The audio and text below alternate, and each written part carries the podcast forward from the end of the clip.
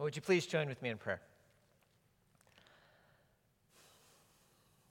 Father, again, we uh, come to you acknowledging uh, that we on our own uh, do not have the capacity um, to hear what you are saying to us. Uh, we are naturally distracted. Uh, we can be um, just unaware of the truths that you are speaking about. And so, again, we ask in this moment, as we are here as your people, that your spirit would be present, helping me uh, to speak clearly and faithfully to your word, helping us to hear that we may see Jesus and be made more like him. And I pray this in Jesus' name. Amen. So, this morning, I'd like to consider with you um, Jesus' miracles. I, am going to, by the way, my kids have already told me I say miracles strangely. Sometimes I say it right, sometimes. So you'll just have to be okay with me saying miracles sometimes. But that's what I want to be talking about this morning.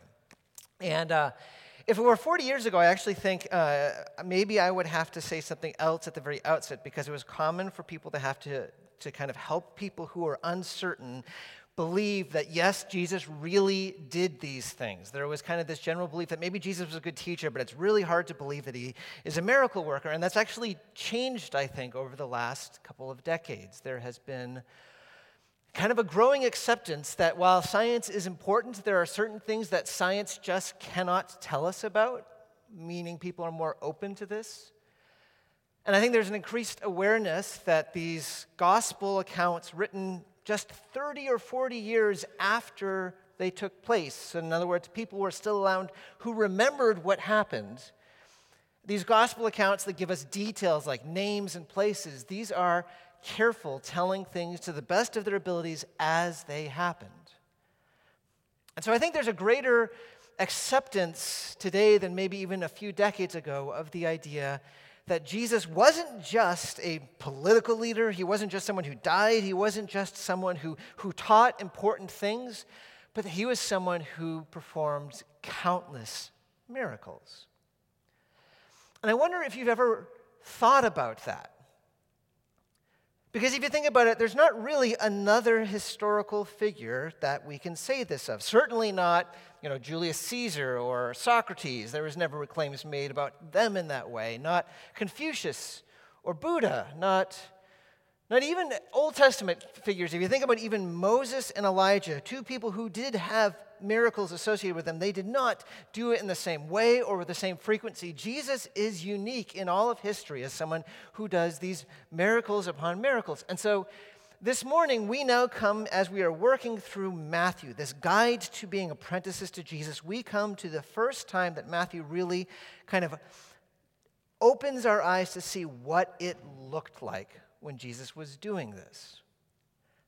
And so I'd like for us just to kind of take a moment and look and see and then ask what, what is this about? What is Jesus doing? Why is Jesus' ministry so filled with these miracles? So let's first just kind of consider the three that we encountered. Three, I think, carefully selected miracles that Jesus, that, that Matthew kind of introduces Jesus' ministry with in this fashion. The first one comes, I mean, you might remember the last few weeks we've seen Jesus preaching the Sermon on the Mount, and as he's kind of stepping down the mountain, almost immediately after, this, this man with leprosy comes to him. Now, have you ever um, been in a situation where you realize there is an in group and you, you don't think you are a part of it? Probably I'm describing adolescence for like the majority of us. This sense of not really belonging to a group. Maybe sometimes even now we feel this way that there's a group of people who belong and then there's us. And we wonder, maybe that's true of us. And, and this man that we begin with in our story didn't wonder. He knew that he didn't belong because he's a leper. Leprosy in the Bible is a more generic term. It's not talking about one specific disease, it's referred to kind of a, a group of serious skin diseases, almost always unpleasant, whether it was with lesions or boils or ongoing open wounds and all sorts of unpleasant things. And the thing that's important for us to know is that if you were diagnosed with leprosy, you were considered unclean. You bore in your body this ongoing sign of the brokenness of this world, of the curse of God, and people could not come in contact with you. If they did, they would be considered unclean as well. And so, if you were diagnosed with leprosy, you had to remove yourself from the town, live outside of the town on your own, and whenever someone came close, you were supposed to cover your mouth and just say, unclean, unclean, so that no one would come near to you. Can you imagine the shame that would have been associated with that? Now, we don't know much about the backstory of this man. We don't know how long he has had this disease, when it happened, when he started recognizing something was going on with his skin and he hoped that it wasn't what it looked like, and then how long since he's been praying for it to be taken away. But what we do know is at this moment, he has come to Jesus. Undoubtedly, he has either heard about what Jesus has been doing, or maybe he's even seen some of what Jesus has done, and he, he knows that Jesus is gifted. And so he comes to Jesus, and it says, he kneels, literally, he prostrates himself down, knees on the ground, face to the ground, and he says, Lord, if you are willing, you can make me clean. Now, th- now, think about what he's saying. If you are willing, he knows that Jesus is capable. He has seen it. He knows that Jesus heals others but he is not convinced that Jesus will heal him. Because no one wants to have anything to do with him. So, why would Jesus? And you can just imagine this moment of extreme vulnerability when he is just on the ground, having said that with his hopes and fears all in that moment. And you can just imagine the absolute shock he would have experienced as he felt for the first time in who knows how long someone's hand upon him. And he lifts his head up and he hears Jesus say, I am willing. Be clean. And in that moment, he looks at his hands, and suddenly they are as clear as a baby's skin, and he is new. And, and Jesus doesn't just go that far, but then he goes even beyond that, and he says, Now go to the priest and show him. And the reason Jesus is doing is because he's not just restoring his skin, he's restoring him back to his family, back to home. As he goes to the priest, he is now once again included. Jesus has made things right. So then, as Jesus continues, we see the second miracle as he is entering into Capernaum.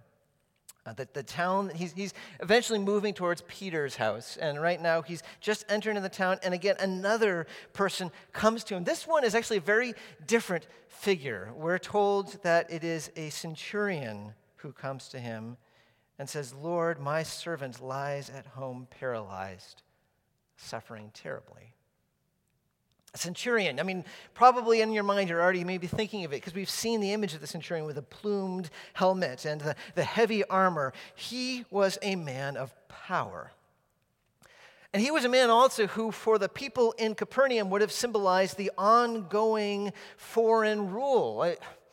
Perhaps the best analog I can think of is if you were in France in the early 40, 1940s occupied by Nazis, and, and maybe if you were in a town, there was probably a captain who, who held camp there, and he was the one who was making sure your town stayed in order and obedience to Nazi Germany. That's what the centurion would have been to the people living in Capernaum. He had control over nearly a hundred soldiers. He was the boss. He was powerful. He was respected and probably feared, but likely not loved.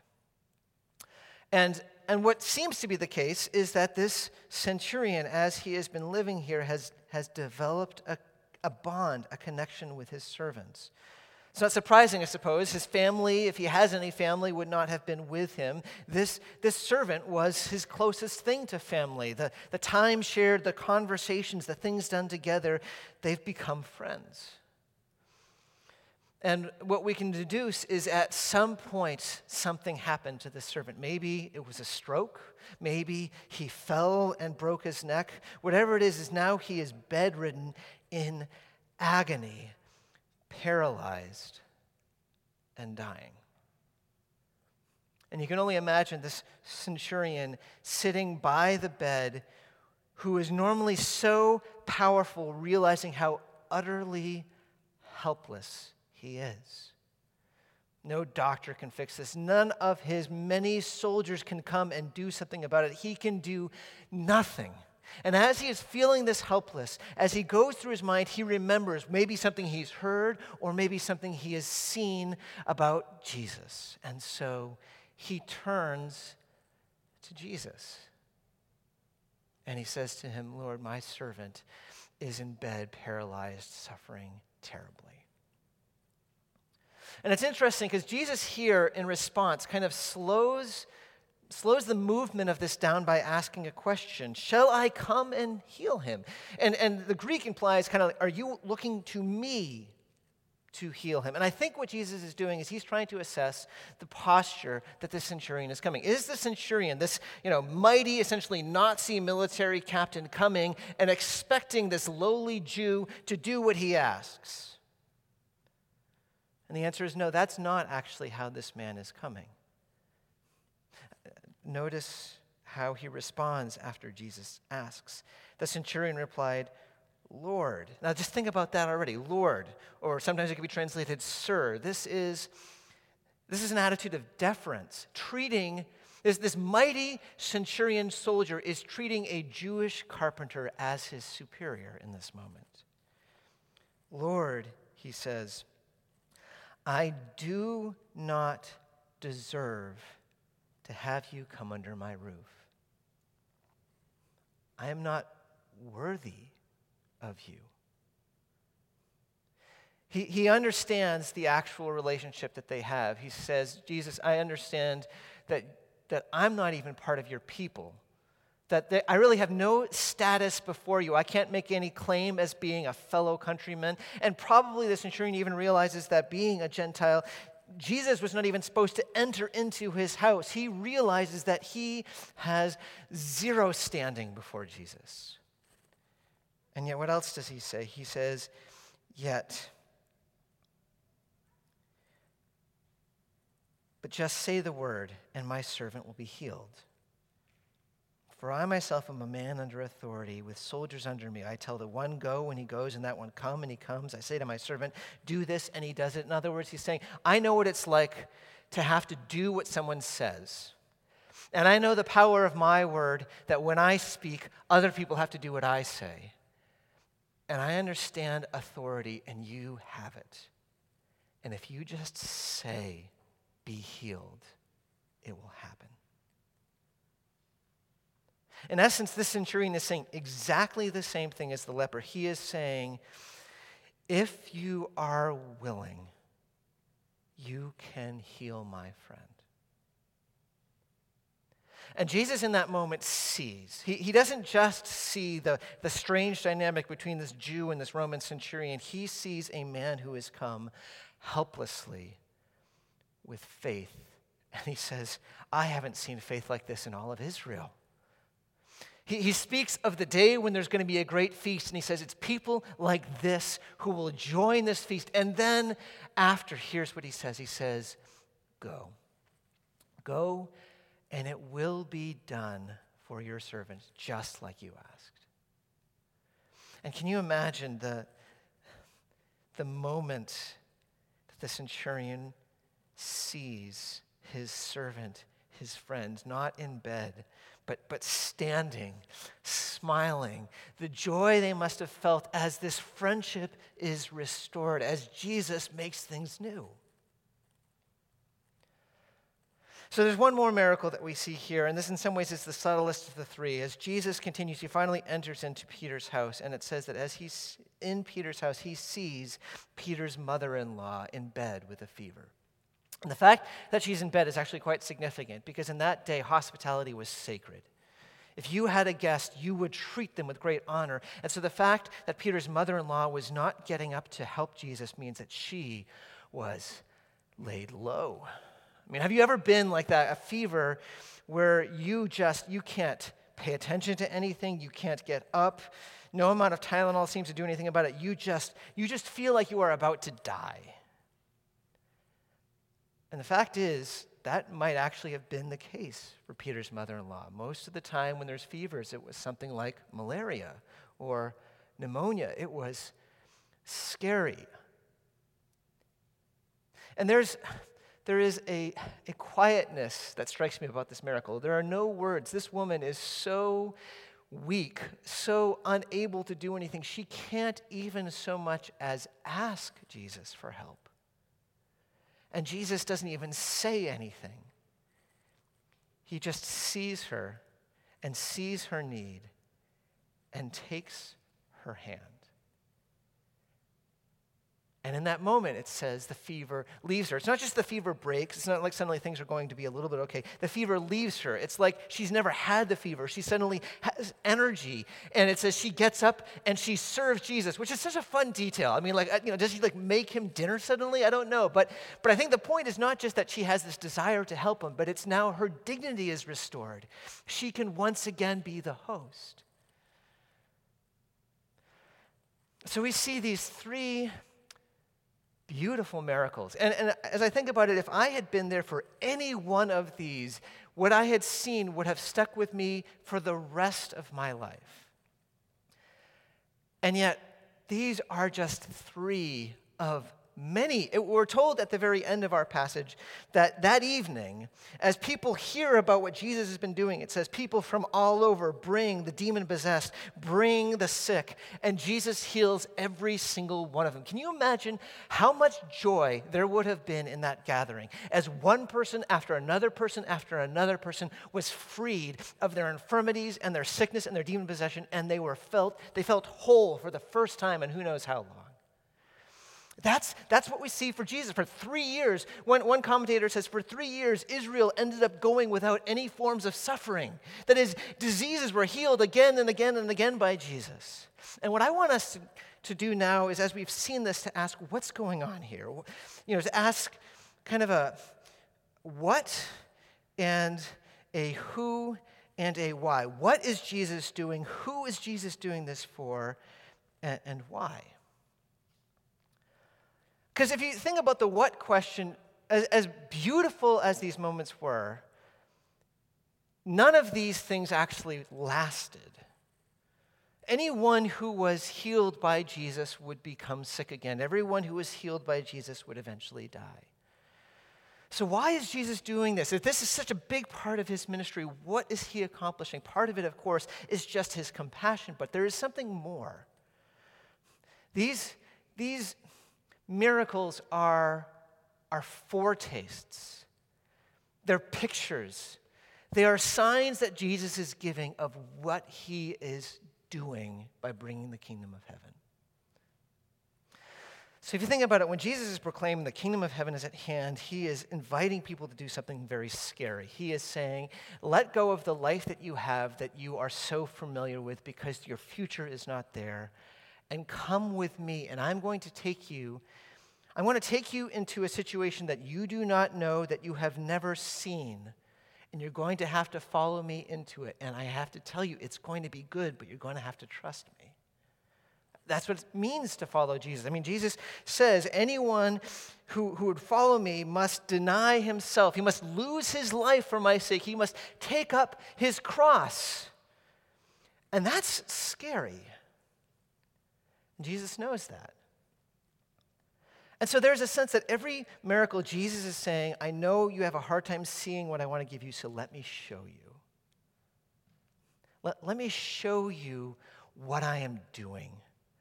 Let me show you some pictures of the beautiful reality that I'm bringing when I'm talking about the kingdom of heaven. You know, I think we think of Jesus coming to save souls from hell, and that's true. That the very center of what Jesus is doing is Him bringing us back to God. But these miracles are showing that when we think of this, we need to think way bigger than we normally think of. That, that when Jesus is bringing about the kingdom of heaven, He is bringing about a reality where our bodies will no longer betray us, where we no longer will find things happening to ourselves that just destroy us, that, that give us shame. He's bringing about a reality when we will no longer, like that servant, just suffer and agonize. He's bringing about a reality when we will not be laid low by exhaustion, but we will be filled with energy and we will be whole. That's, that's what he's showing us with these miracles. And more than that, he's showing us not just about our physical well being, but did you notice how he's consistently showing a, a, social wholeness? He is, when he's healing the leper, he is showing that there is a time that all will be welcome into his community. As he as he essentially invites the centurion to the feast in the future, he's talking of a day where there'll no longer be any ethnic divisions between Jew or Gentile, between black or white, but there will be harmony within the community. And as, as he heals this woman and gives her her dignity back, he is pointing to a reality when everyone will have a role, everyone will have a place, everyone will belong. Each miracle is, is like a signal flare that he's sending up into the sky so that as you look, you can see just the outline of the kingdom of heaven that he is walking to, saying, Come with me. It is beautiful. And it is. That's what he's doing. These are living pictures of the reality that Jesus is accomplishing. So, what about the who? Who is this for? Who do we see Jesus bringing this about for? And, and I ask that because I actually think Matthew, the three miracles he chooses in these opening 17 verses, he chooses very carefully because each of them have what seems like an almost insurmountable obstacle keeping themselves from being made whole. The first one is someone who is unworthy sorry, who is unclean. And then the centurion is someone who is unworthy. And then the, the, the mother in law is someone who is unable, unable to even ask. And yet, what we see is each of these obstacles, Jesus overcoming. He cleans the one who is unclean, he brought, draws in the one who is unworthy, and he gives strength to the one who is unable. And I think what Matthew is showing us is there is nothing that disqualifies, that can even disqualify people who are seeking help from Jesus. This is important because each of those things that I just described are true of us. We are, if we are honest with ourselves, we are unclean. Each of us carry somewhere in our minds and our hearts a kind of shame, an awareness of things that we've done, an awareness of who we are that we don't want anyone to see because we ourselves hate it. And here's the truth Jesus sees that. But rather than turning his head from us in disgust, he draws near to us and loves us. We are unworthy. There is nothing that we have where we can have any claim to the King of the universe asking for his help. And yet, Jesus says to us, Come to the table, to the feast, and join with me. We are unable, unable to make ourselves more loving. Haven't you felt that sometimes, this awareness of your selfishness or of your short temper or your lack of discipline, and you've wanted to do something, but you realize you can't? We are unable. Sometimes we're unable even to ask. And yet Jesus comes and he gives us strength and makes us alive.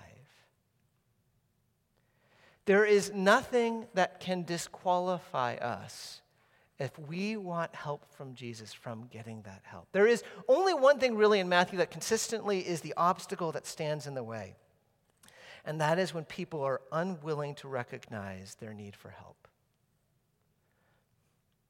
When, you see people in Matthew who are wanting to maintain this appearance of control, who want to pretend that they're independent, people who, who basically are saying to Jesus emotionally, not actually with their words, No thanks, I've got this, I'll be fine. As long as there is this sense of, I don't need help, then people are keeping themselves from the kind of help that Jesus can bring as he is building his kingdom.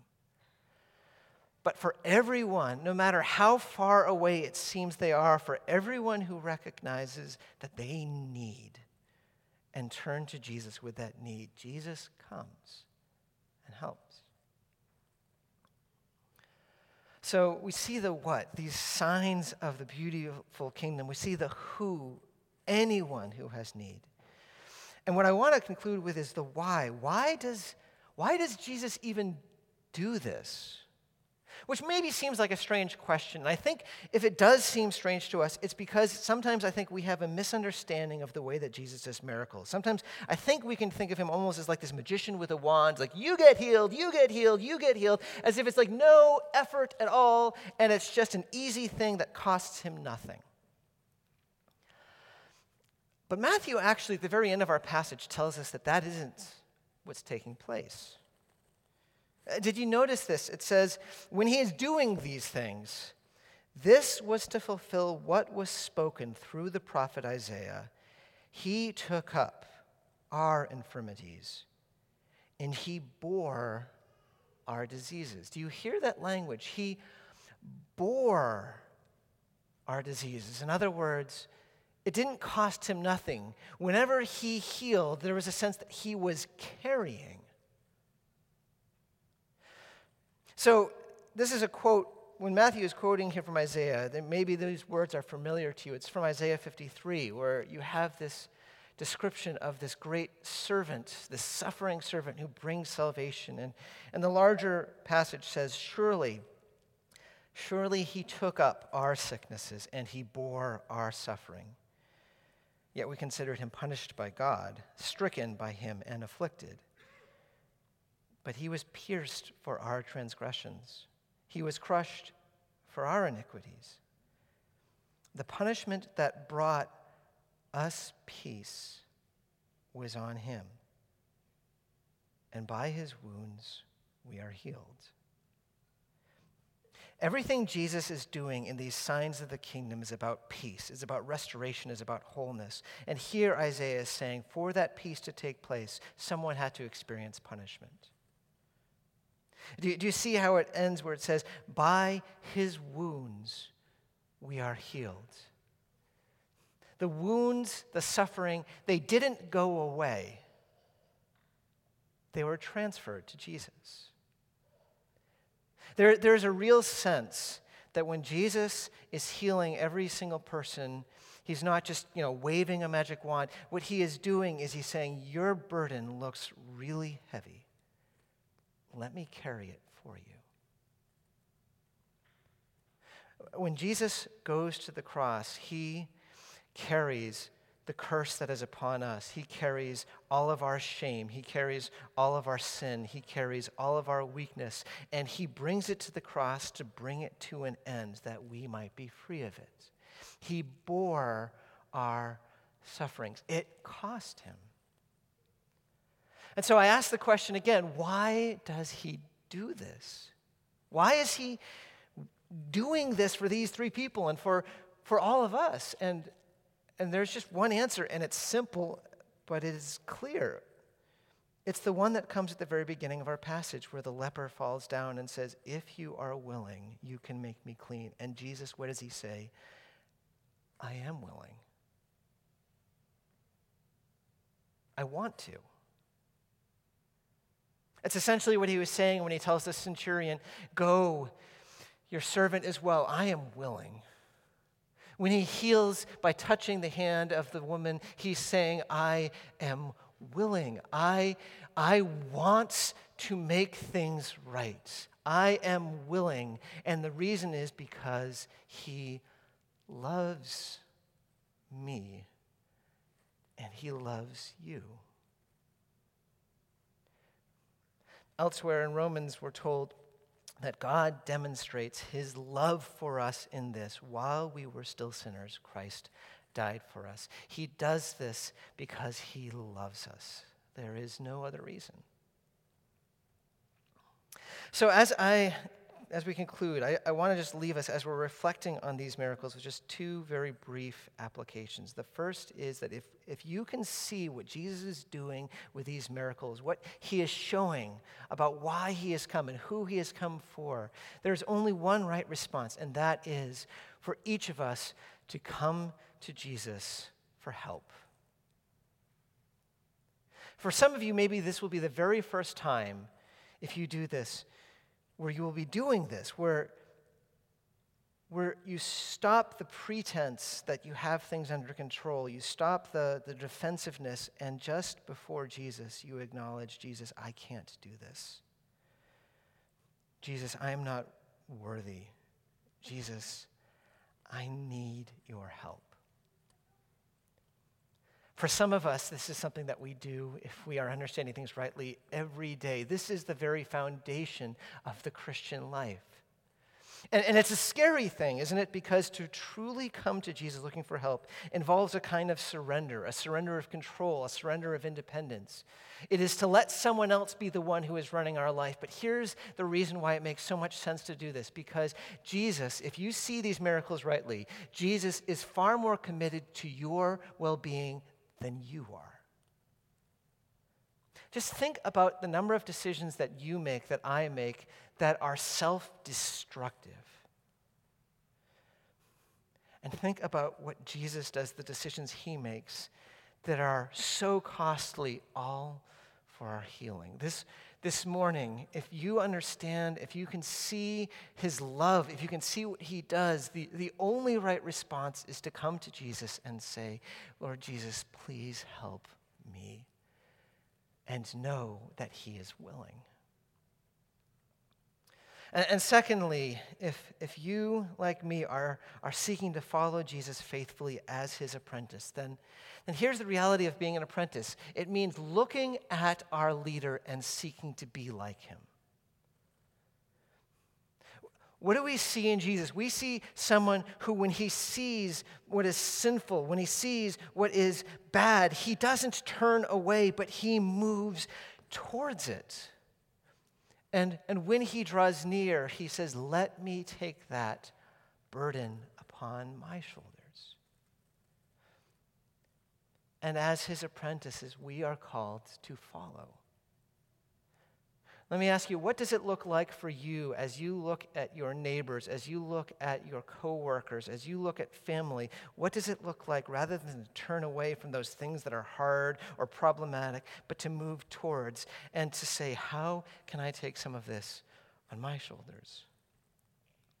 Because that's what it looks like to follow Jesus. What I'd like to do right now is, uh, as we do every week, when we have this time for confession, there's a really simple reason for it, is because it is the way that we ask Jesus for help. It is owning our weakness. It is owning all of our problems and saying, Lord Jesus, you, if you are willing, can clean me of this, knowing that He is willing. So let me invite you, wherever you are right now, with your heart and your mind, to come to Jesus, to acknowledge your feelings, and to ask for help. And then I will lead us in prayer in a couple minutes' time. So let's spend some time in, in quiet confession of sins.